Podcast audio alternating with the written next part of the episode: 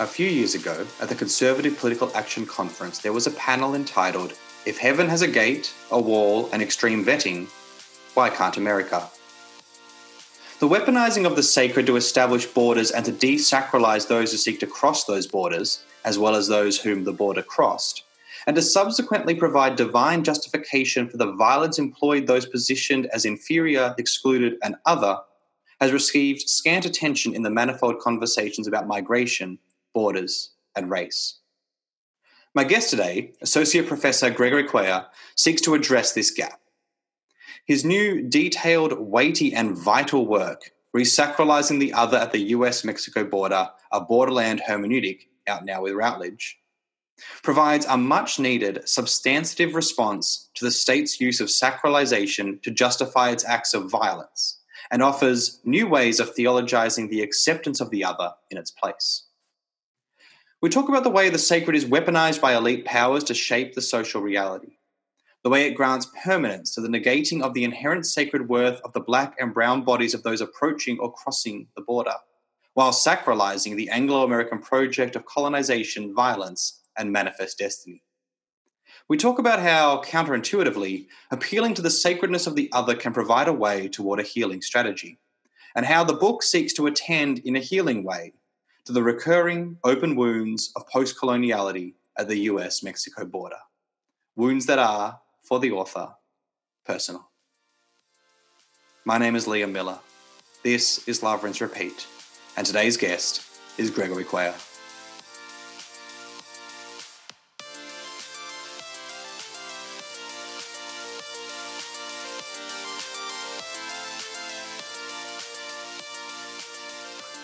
Well, Gregory Cuellar, welcome to Love, Rinse, Repeat. Thank you for having me. It's, it's really exciting. We're going to be talking today about your book, Resacralizing the Other at the US Mexico Border, a Borderland Hermeneutic, out with Routledge. Uh, maybe just as a brief like overview, like let us know a little bit about yourself for those who have never uh, come across you before, and and I guess what led to writing this book. As I often talk with with my guests, it's like you know writing a book is a decent, uh, you know, uh, amount of effort. you've got, you know, you've got to have some level of motivation to decide I'm going to put a bunch of time into this.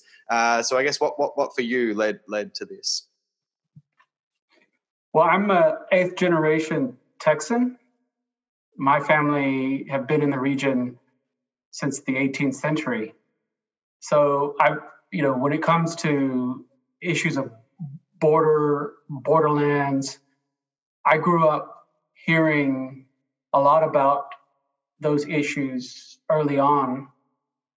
And, you know, whether it be just stories that I heard from my grandparents or things that I read, just living in the region, you develop this innate sense for what's going on around you. And I think that just culminated uh, as I've you know, as I advanced further in my uh, doctoral work and and my own research abilities, having the ability just to to raise the issues that are current uh, to the Texas-Mexico border, but also the historical background that has led to much of what we are seeing today uh, on the U.S.-Mexico border. So it's it's mainly a something that comes from my own family background, my own cultural upbringing, uh, my my social location is the the Texas Mexico border.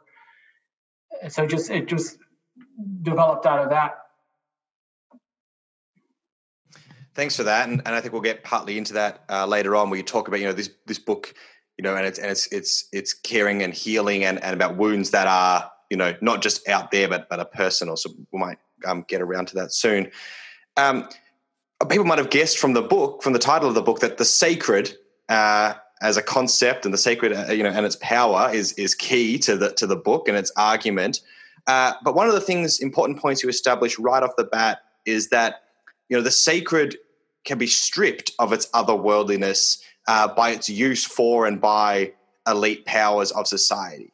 So the sacred then, you know, is not just some uh, not by necessity some kind of uncontrollable other out there that that we can't possibly look upon or get our hands on, but but something that can be controlled by elite powers to shape social reality, um, often for in this case rather wicked and violent ends. So, can you talk to us a little bit about how you, you know, I guess configure the sacred in the book and uh, and and maybe kind of any kind of just just um, easy wading in examples of of how how it can be weaponized. Yeah, I think that's so. There's a combination of of elements that I'm I'm drawing on. One has to do with my own research as an archivist, working at a public university and in their archive. I was exposed to the entire process of archiving material. And the archive being in Texas, there was a lot of interest uh, on Texas history. And seeing how the institution of an archive regulates what is uh, worthy of collecting, what is worthy of being put in its repository and then declared as evidence for historical claims.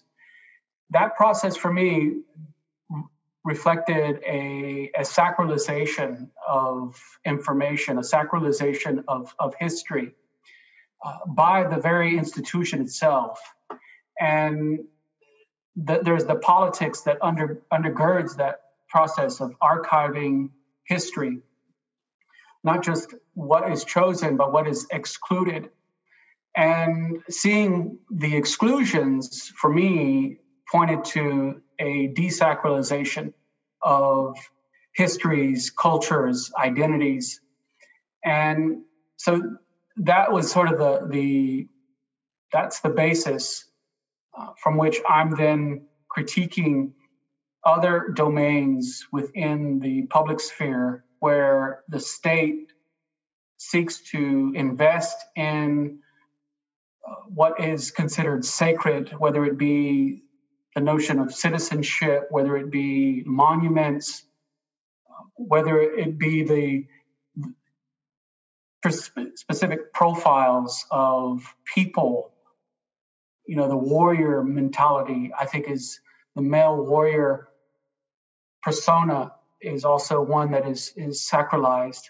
And so all of these elements and these various domains are converging to see this broader system, uh, broader operations of power taking hold of belief, taking hold of the those those areas of of of, of thought are way of, of looking at the world that can lead to controlling people's activities, controlling people's ways of, uh, uh of, of socially organizing themselves.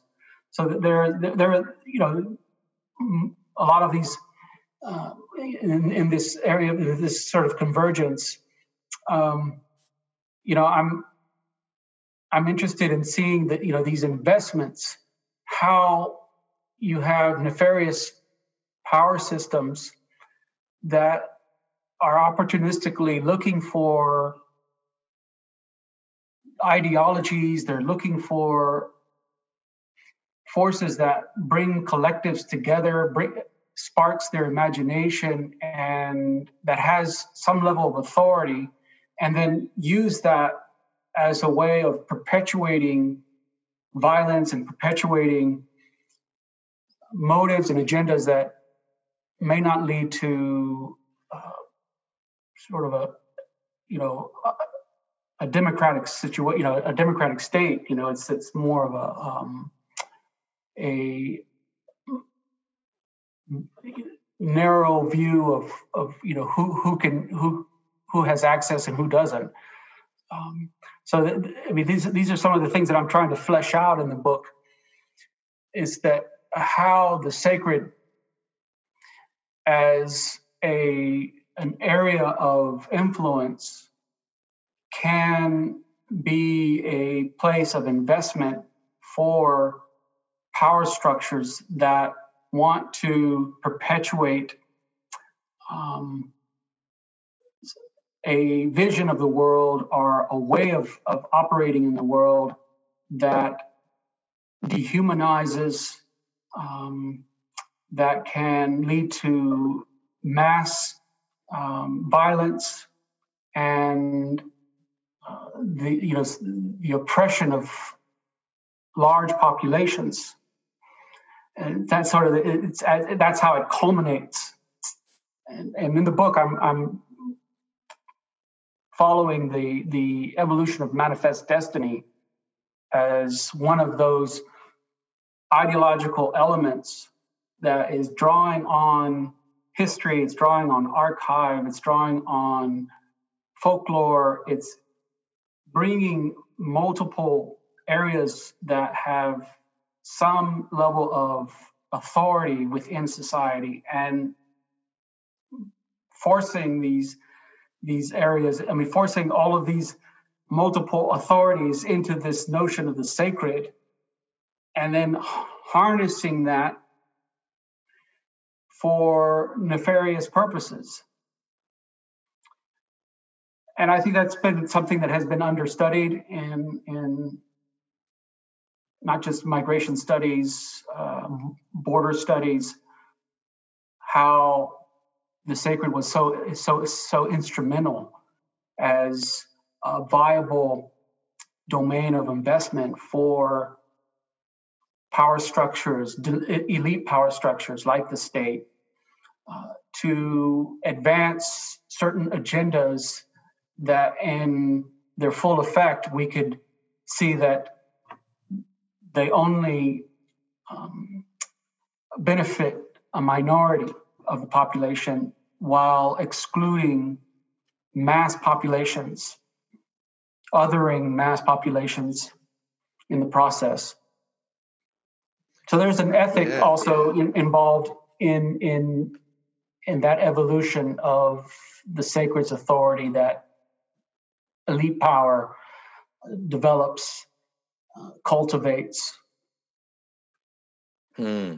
Thank you for that. I think that that kind of started to get to another question I wanted to ask, which was because, as you say, there's there's lots of writings about about migration and and the border, uh, and and so you know I was curious about what what what is gained by you know approaching through this lens of the sacred, right? Through not neglecting the concept of the sacred, and you know, you, you early in the book you um, spend a lot of time with a, uh, a, sermon by a military chaplain at the end of the, the U.S. Mexico War, and and you're kind of talking about you know the evocation of Almighty God and and and how in that sermon there's even before kind of any appeal to these people as like you know criminality, there's an appeal to there's a defect in their concept of the sacred, and that is what needs to be addressed, and and that this appeal to the sacred allows for a sense of permanence. That what is wrong now in, in two centuries ago is will always be wrong, and thus will always need to have this dynamic. Um, and, and, then that's similarly found then in like in language around treaties, which you know establish border um, in a way that it makes you you know seem you know natural or sacred that this is the um, geography of where this border goes, and again that becomes thus a state of permanence, even though it is a you know in the grand scheme of human history and civilization very modern. Um, so can you talk a little bit about that? Like, you know, what is, you know, you're not, you're not setting this up as, and thus this invalidates any other way of exploring and speaking about what's going on at the border, but this is a, an often um, overlooked or underappreciated concept. Um, what are some of the things like like that kind of concept of permanence um, that are kind of gained through this through picking up sacred as as the, the kind of the key hermeneutical tool? Yeah, I think that's what makes the sacred attractive to elite power structures is that it has the potential to render permanent certain social realities. And so when you have a conquering empire, at least at the 19th century, when you had the Manifest Destiny and, and US expressing its imperialism um, on the Republic of Mexico, that they're they're identifying those elements of the sacred that can lead to permanence. Uh, permanence, not just of ideas, but permanence of presence, permanence of structures, permanence of institutions. And so th- that becomes, and I, I, see this at the, at mostly at the, the initial stages of gaining some foothold within a colonized territory is that you have the, this the, the colonizer um, starting out by harnessing these sacred domains and sacred ideas those those areas that have accrued authority um, as um, kind of a sort of a, a carrying a, a, religiosity. You know, there's this there's the, definitely elements of the divine present there, but there's also this accrued and accumulated investments that have been made through religion, mainly organized religion, uh, and building these these authorities up of the sacred, and so the state converges on those those uh, opportunities and sees them as uh, ways to create permanence for elite power structures. So it's not it's not a very I mean I don't see it as a a casual or benign appeal or recourse to religious language in treaties or in formal sermons as a way of, of just framing secular thought. It's it's it's the it's the portal that that is where you enter in you enter in through the sacred to establish the secular to establish that permanency of state power and i you could see that throughout all uh, much of the language in the treaties that established what is now the Texas-Mexico border. You know, the Treaty of Hidalgo starts off with an invocation to the divine, both in English and in Spanish.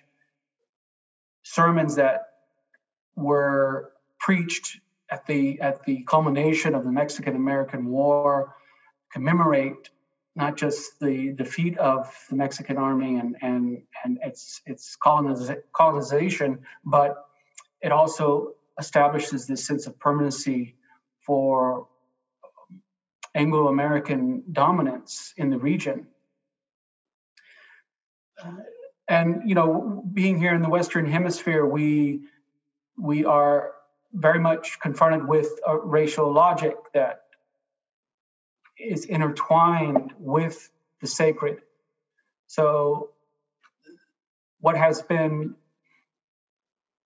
cultivated as a sacred idea or sacred uh, belief is the inferiority of non white populations. That is, you know, you either confirmed using Christian scripture, theology, even the Protestant church uh, as a way of bolstering this notion of, of Anglo American superiority, that is something that has been rendered permanent in much of the social structures surrounding the Texas Mexico border, the US Mexico border. You know, the, the inferior is on the outside and needs to be excluded. And that exclusion stems from this sacralized notion that there is a superior population, there's a superior being on earth, that God has designated certain physiognomies to be superior than others science can do, you know, science has a, a certain uh, ability to, you know, capture the imagination and galvanize a collective around a particular agenda using empirical uh, evidence. But the sacred, it is still one of those quintessential domains for elite power to tap into and mine that that domain for what it can produce in terms of uh, you know perpetuating certain social structures. There's something about the uh, it's it's this appeal to the divine that allows for state power elite power to solidify itself for the long term um, and, and, and, and it not be in any way inhibited or um, that there's there's very little room for response because God s- said this. Right? This is this is this is from the divine. I think that's like as you say, establishing that kind of concept of supremacy, concept, establishing that the concept of borders, which thus creates an, an outsider who is inferior, and then the way then that that um, appeal to the sacred then you know obviously justifies then violence you know uh, as, as a divinely justifies violence as a protection of um, what has been seen as superior protection of sovereignty citizenship these things and that that violence can then take you know all manner of forms from you know individual kind of um, ad hoc violence, but also institutional structures that uh, impose violence on on on bodies. Um, but then also the way it, it, creates attitudes in the body politic that justify those the, that violence. So so I was thinking about, um, yeah, you were talking about like so there's the desacralizing power uh, made possible this, this weaponizing of the sacred. Uh, that affords the one wielding the power the negating the sacred worth of the other. So they can negate what is inherently, what we should think is inherently sacred in another, particularly in the case of, of black and brown bodies approaching or crossing the border. And I guess what, what that brought up for me was that there's this, you know, even even merciful acts, you know, so to speak, of, of offering water become in themselves political or if not illegal. Uh, and, and I was drawn to this quote later where you're kind of talking about like the way state sponsored care and, and, and, the border and, all this, um, that what is grossly evil is how this elite complex of control is able to convince the body politic that certain humans are unworthy of full access to life's resources solely on the basis of their darker color, on, of, the de- of their darker skin color. Sorry. Uh, and so I was thinking about this, this relationship between taking away that, negating that sacred and its relationship to then taking away the, the basic stuff of human survival and human living. Um, and if you had yeah, any thoughts to share there. Yeah, that's that is how you know in sort of mapping the trajectory that elite power takes. I'm talking about when I say elite power, I'm, I'm referring to power that seeks to colonize. Uh, that is what we see as uh, the the initial impetus are what brought forth the Mexican American War and then led to the formation. You know, you, you have the colonization of half of the Republic of Mexico's territory, and then the the creation of this geographical border. So that you know, when you follow the use of the sacred, there's the permanency that is an objective. You know, you, you you're using your time, your resources. You're you're, inve- you're investing in the sacred, so that you can create a permanent situation. You can you, you can create a permanent society for those you have deemed as members of that that sacred narrative, that sacred meta narrative. But there's another, I think, element that is the byproduct of those investments, and that has to do with the use of, of violence. You you create a, a a domain that is evil, and that evil takes on a physical form, a human body and then you are able to so you you you, you create the, the you demonize uh, the, the this other those who are non-members of the sacred narrative. And you know that's part of where the violence starts. It's it's you you are forming reformulating the sacred to perpetuate elite power structures. Um, and in order to do that you have to create an evil you, this is this construction of the evil. Much much like the divine is in the cosmic that is being appealed to in order to recreate this elite powers sacred. Uh, you, you're also having to appeal to in, in the cosmic to this evil domain that you're constructing. And that evil domain has physical form within the logic, the racial logic that has permeated the investments of the sacred here in, in this part of the world, especially as it pertains to the formation of the US Mexico border, right? You're talking about black and brown bodied people who have been designated as the enemy of the states or the elite powers' sacred narrative. So there's the, the ideological violence that happens that then leads to the physical violence. And you can you then remove, desensitize yourself.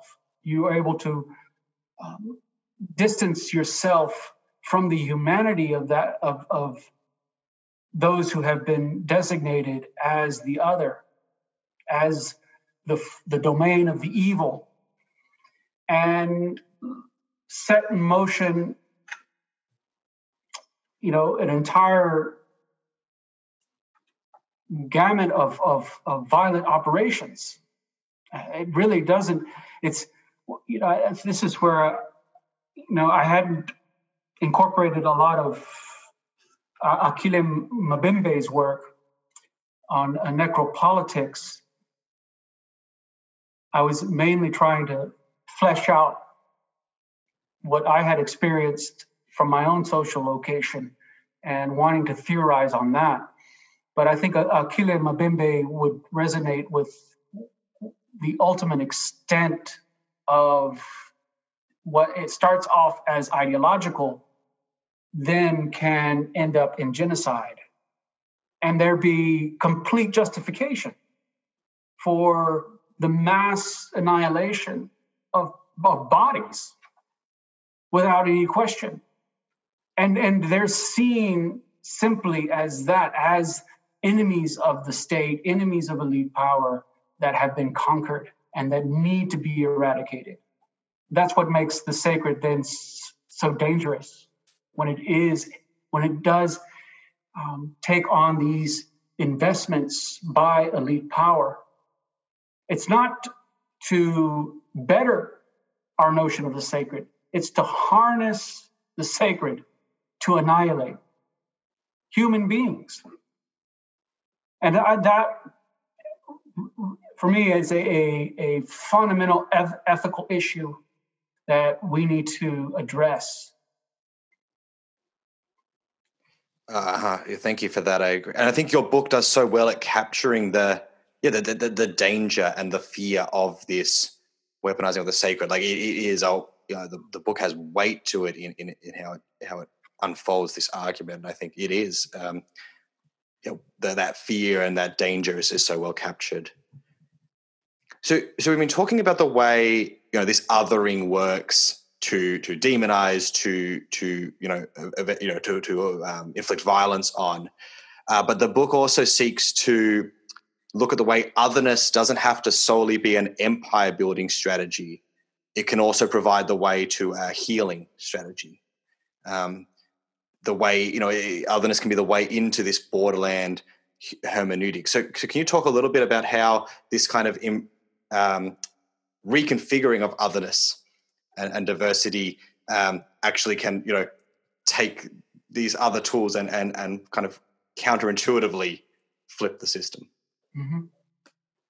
Yeah, and I think that's what Gloria Anzaldúa teaches us in a lot of the wisdom that she has provided in Borderlands and then in her later writings before um, she uh, passed away. And, and, you know, there's a, it's a really quite ingenious uh, but simple paradigm. And, and, and that has to do with the notion that sacred is otherworldly.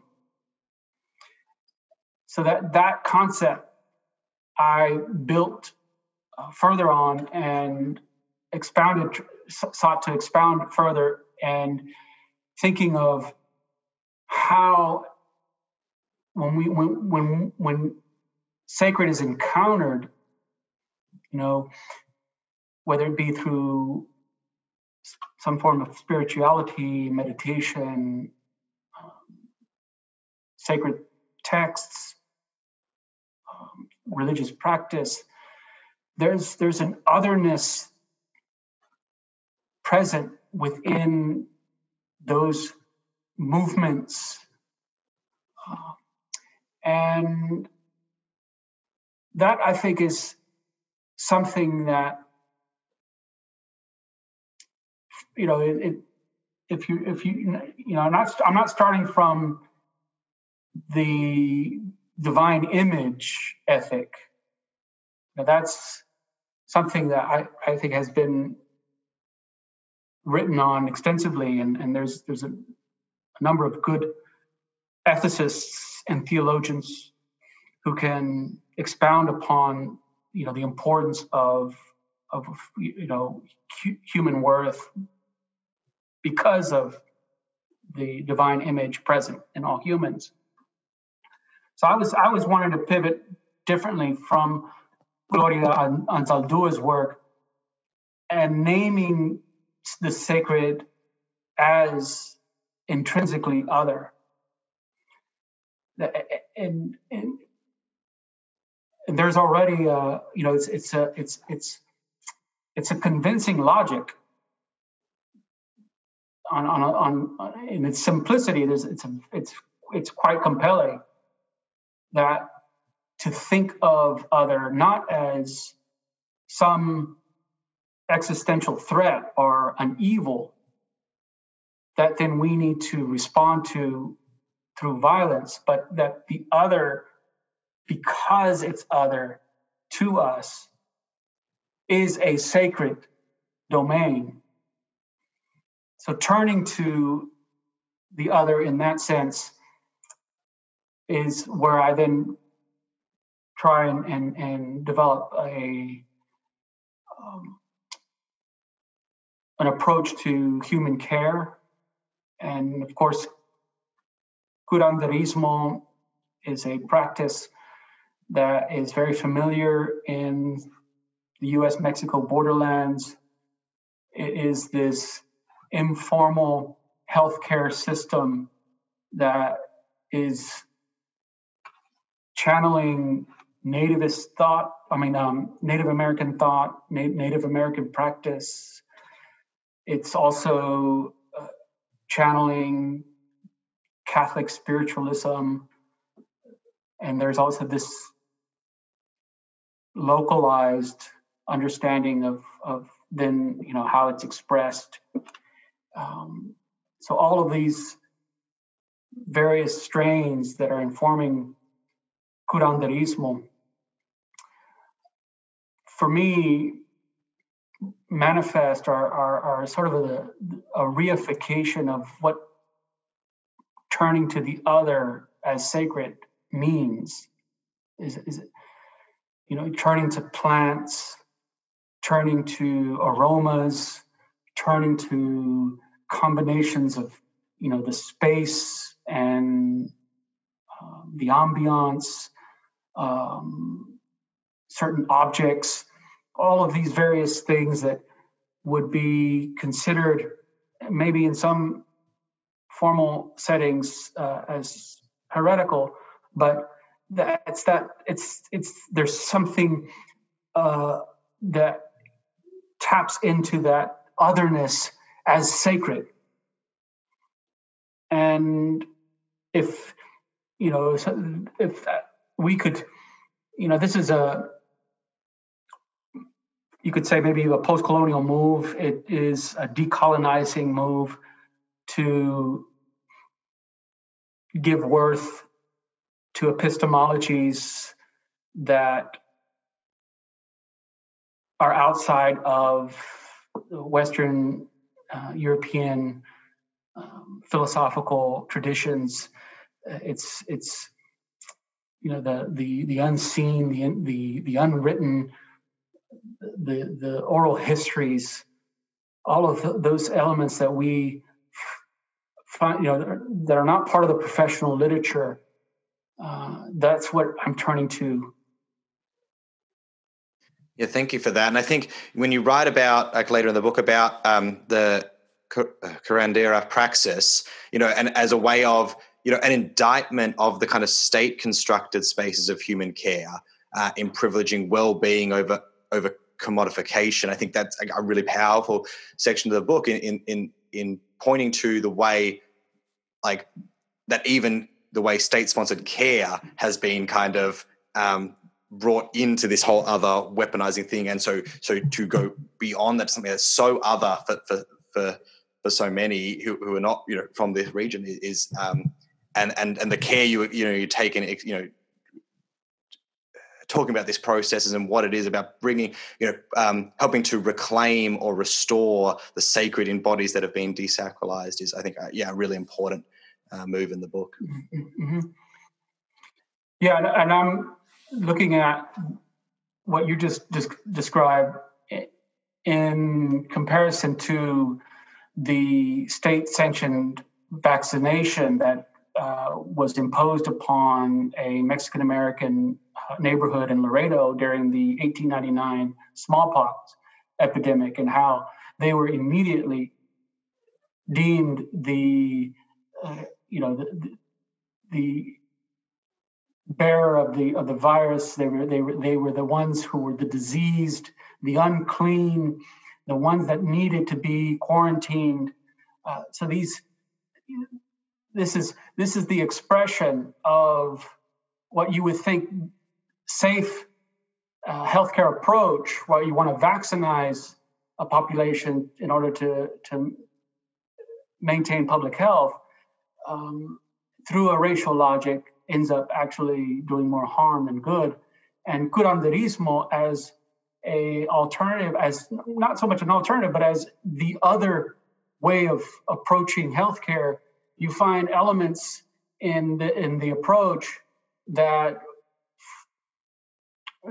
I think would would um, be a far more public health benefit, even if it's just the the way you understand the body and the presence of, of people within the room that involves the healing uh, performance you know there's something there that we can learn an enormous about uh, enormous amount about how to heal um, humans uh, in ways that give them worth right? And and, and so there's I, you know i hadn't thought about the, the current situation that we find ourselves in the, the current global public health crisis but i think that curanderos could offer us some very compelling um, wisdom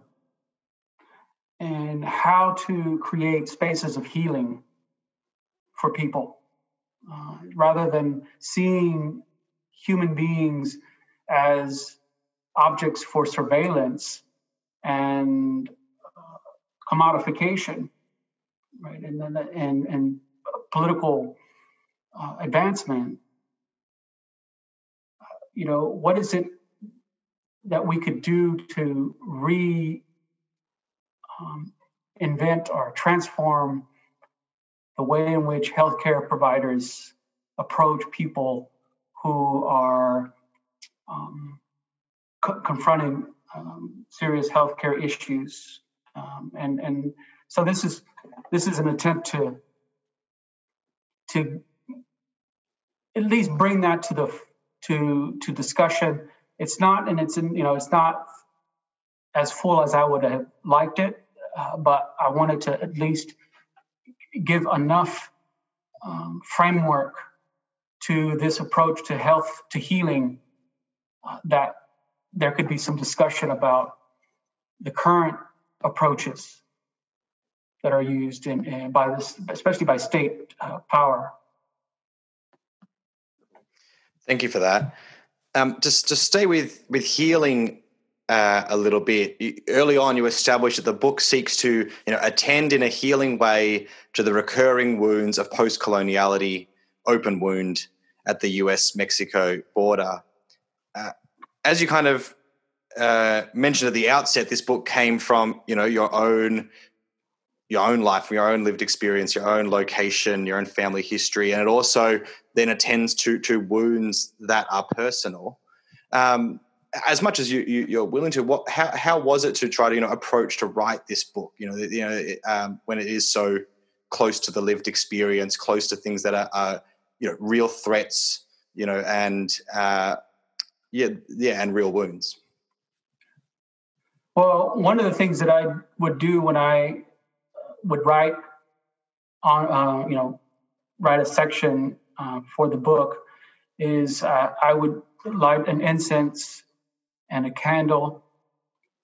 those are two important elements that curanderos uh, teach us uh, in setting setting the room for what you're beginning to what you're going to engage the the voices that are at stake in rereading this history and re, conceptualizing it, um, theorizing on pain, theorizing on the violence that has been experienced firsthand um, by members of my own family, uh, what it means to be displaced uh, as small business owners to be intimidated, to uh, be thought of as insignificant, as not being able to contribute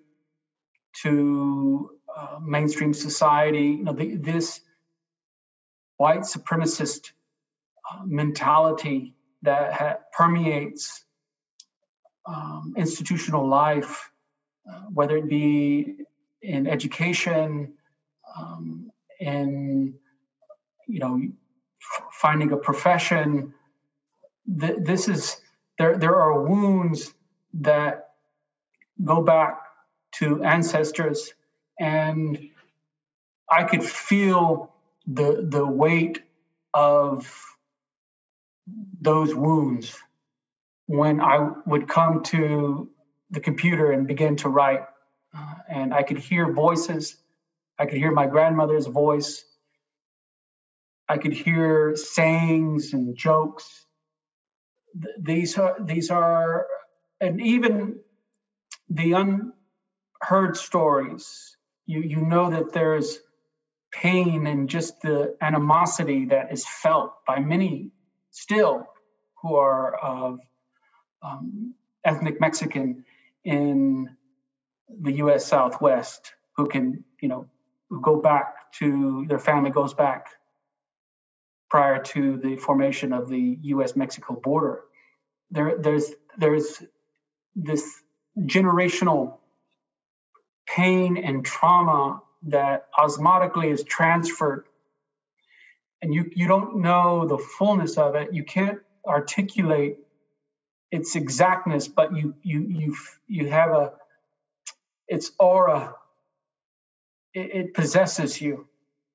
And you need to get it out. You need to to speak about it. Um, i think of of the story of cain and abel. You know the, the blood the blood it's it still cries out in the land. Uh, i mean there's still blood being shed on the US Mexico border, but the blood that has been shed unjustly uh, since the formation of the border, it cries out. Thank you for that. And I, uh, yeah, that's very powerful, and I think uh, we, we, benefit very much from from the witness you provide and the work that you have. So um, I appreciate you know the, the work that it took, and uh, I hope that many others do as they as they turn to this book.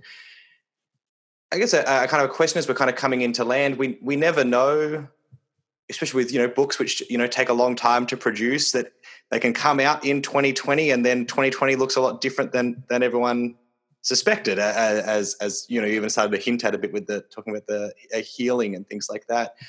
And obviously, when COVID kind of was first happening, you know, around the world, one of the first things that everyone or politicians sought to attend to was borders uh, we'll close borders and, and, things like that. And, uh, and the US was quick to do that, even even if I think it was pointed out the so maybe somewhat the logic of it, given that there were many more cases in the US than in than in than in Mexico. So I, I just curious about how you know with that borders became such a again you know understandably a, a kind of a, a, point of political interest and rhetoric. Uh, how has anything in this kind of you know from from thinking about the book for so long and then coming into this context is it just like yep absolutely as expected um, could have seen that, that was going to be a, a, point or anything that's kind of surprised you in the way that the, the language has happened or, or anything that maybe we can be people can be attentive to when they start to hear this conversation happening? Because again you know you're like oh yes we have to be careful and safe and and you know, you'll hear stories about, well, yes, New Zealand did so good because they shut their borders very early and, and things like that. And so it,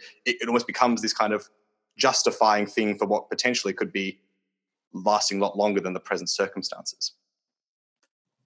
Yeah, I think early on, the political rhetoric that was coming out of the White House began to connect Chinese nationals with the, the virus and then pivoted quickly to the US Mexico border and the need for uh, increased border security. And for me, that echoed clearly the 1899 uh, smallpox epidemic and how the state, in declaring, you know, the need for public health and safety, uh, created this this demonized other as the the originator of the virus. And that then justified increased border security and the use of violence. So the texas rangers were deployed to the neighborhood that was refusing to be vaccinated um, in large part because they were drawing on their curanderismo as an approach to smallpox feeling that that was a much more um, appropriate um, approach to to their health and one that they could trust. And so when the state came in with this paramilitary force to impose quarantine, impose uh, vaccines, vaccinations in ways that were were dehumanizing, right? They, they so this mentality of using the issue of of health as a sacred domain. So it's, it's converting it into a sacred domain, that the, the need to protect our citizenry uh, from the infection of this virus, that is a sacred narrative. And then it elevates to the, because it's attaching to other sacred uh, uh, elements like citizenship and sovereignty the, the, the border um, integrity, all of these elements come to play when it when you're talking about the the health of your your your citizenry, and so it, it just unfolds again oh, in in, in, in textbook fashion. Um, and I, I always try to tell my students if you could just read 19th century political rhetoric, it, it, it's the same rhetoric that we're hearing today. It's the same tactic. It's the same investment in manifest destiny. It's the same strategy. It ha- it's it's it, it's so what has surprised me is that we are still being manipulated by a um, this long-standing approach, the same operations of power, of elite power. And that's, I think, what's not only it's surprising that we haven't caught on, but it is also a bit frustrating.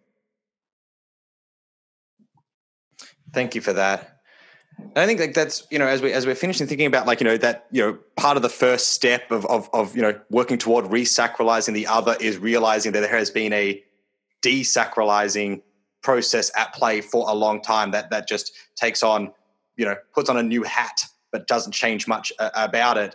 Um, if there's a second step that you would just like to like uh, uh, leave people with if, if, if that first step is you know as they're re- you know obviously the first step of course is is picking up the book and, and reading the book uh, and, and, realizing this process that has taken place. If, if you're thinking there's some sort of small second step that, that, that you would want to encourage or, or leave people within that if, who want to get on side of this resacralizing the other and seeing that other as sacred and, and not as ourselves as sacred and to protect ourselves from some anti-sacred otherness. Is there is there something you want to leave us with here? And it doesn't have to be because it doesn't might you know certainly not a simple thing but i just thought i'd offer that.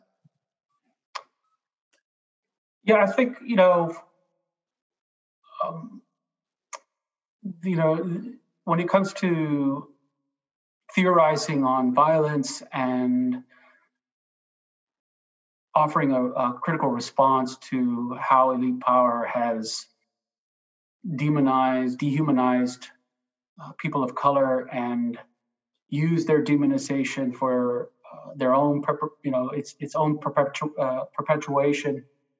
Um, you know, it's it's it's being vigilant of how the sacred uh, is is working, um, and and to be an auditor of uh, you know sacred in, you know investments in the sacred, whether it be in your local church, whether it be in your community of faith, to be to be um, not just a uh, a willful uh, consumer of theology and going with what you sense is having currency, uh, but to, to, to audit the sacred and, and, and even beyond just uh, religious domains to, to see how it, it's working in uh, political uh, arenas.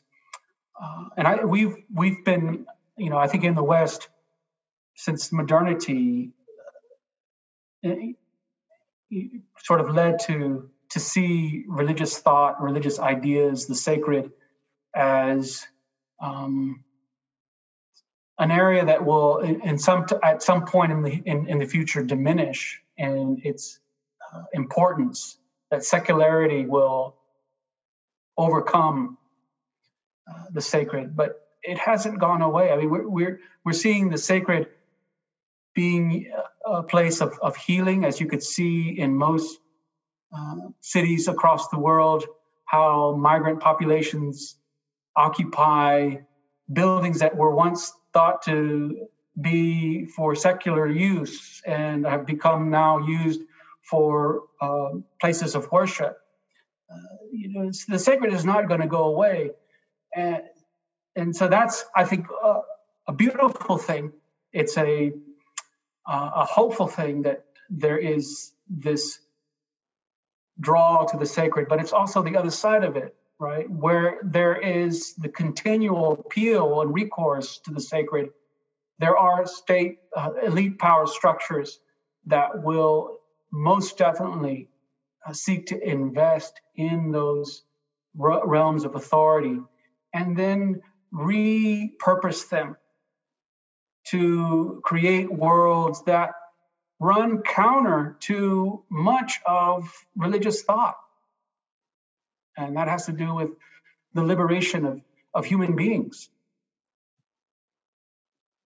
Thank you for that. And that's, a, that's, a, that's an excellent spot to end. So, The book is Resacralizing the Other at the US Mexico Border, a borderland, a borderland hermeneutic out with Routledge. Pick it up if you can, or if you're at a seminary or theological college, tell your librarian to get it in. Uh, Gregory, anything else you want to plug? Any other ways people can connect with you or classes you want to let people know about? Anything you want to uh, draw our attention to at this moment?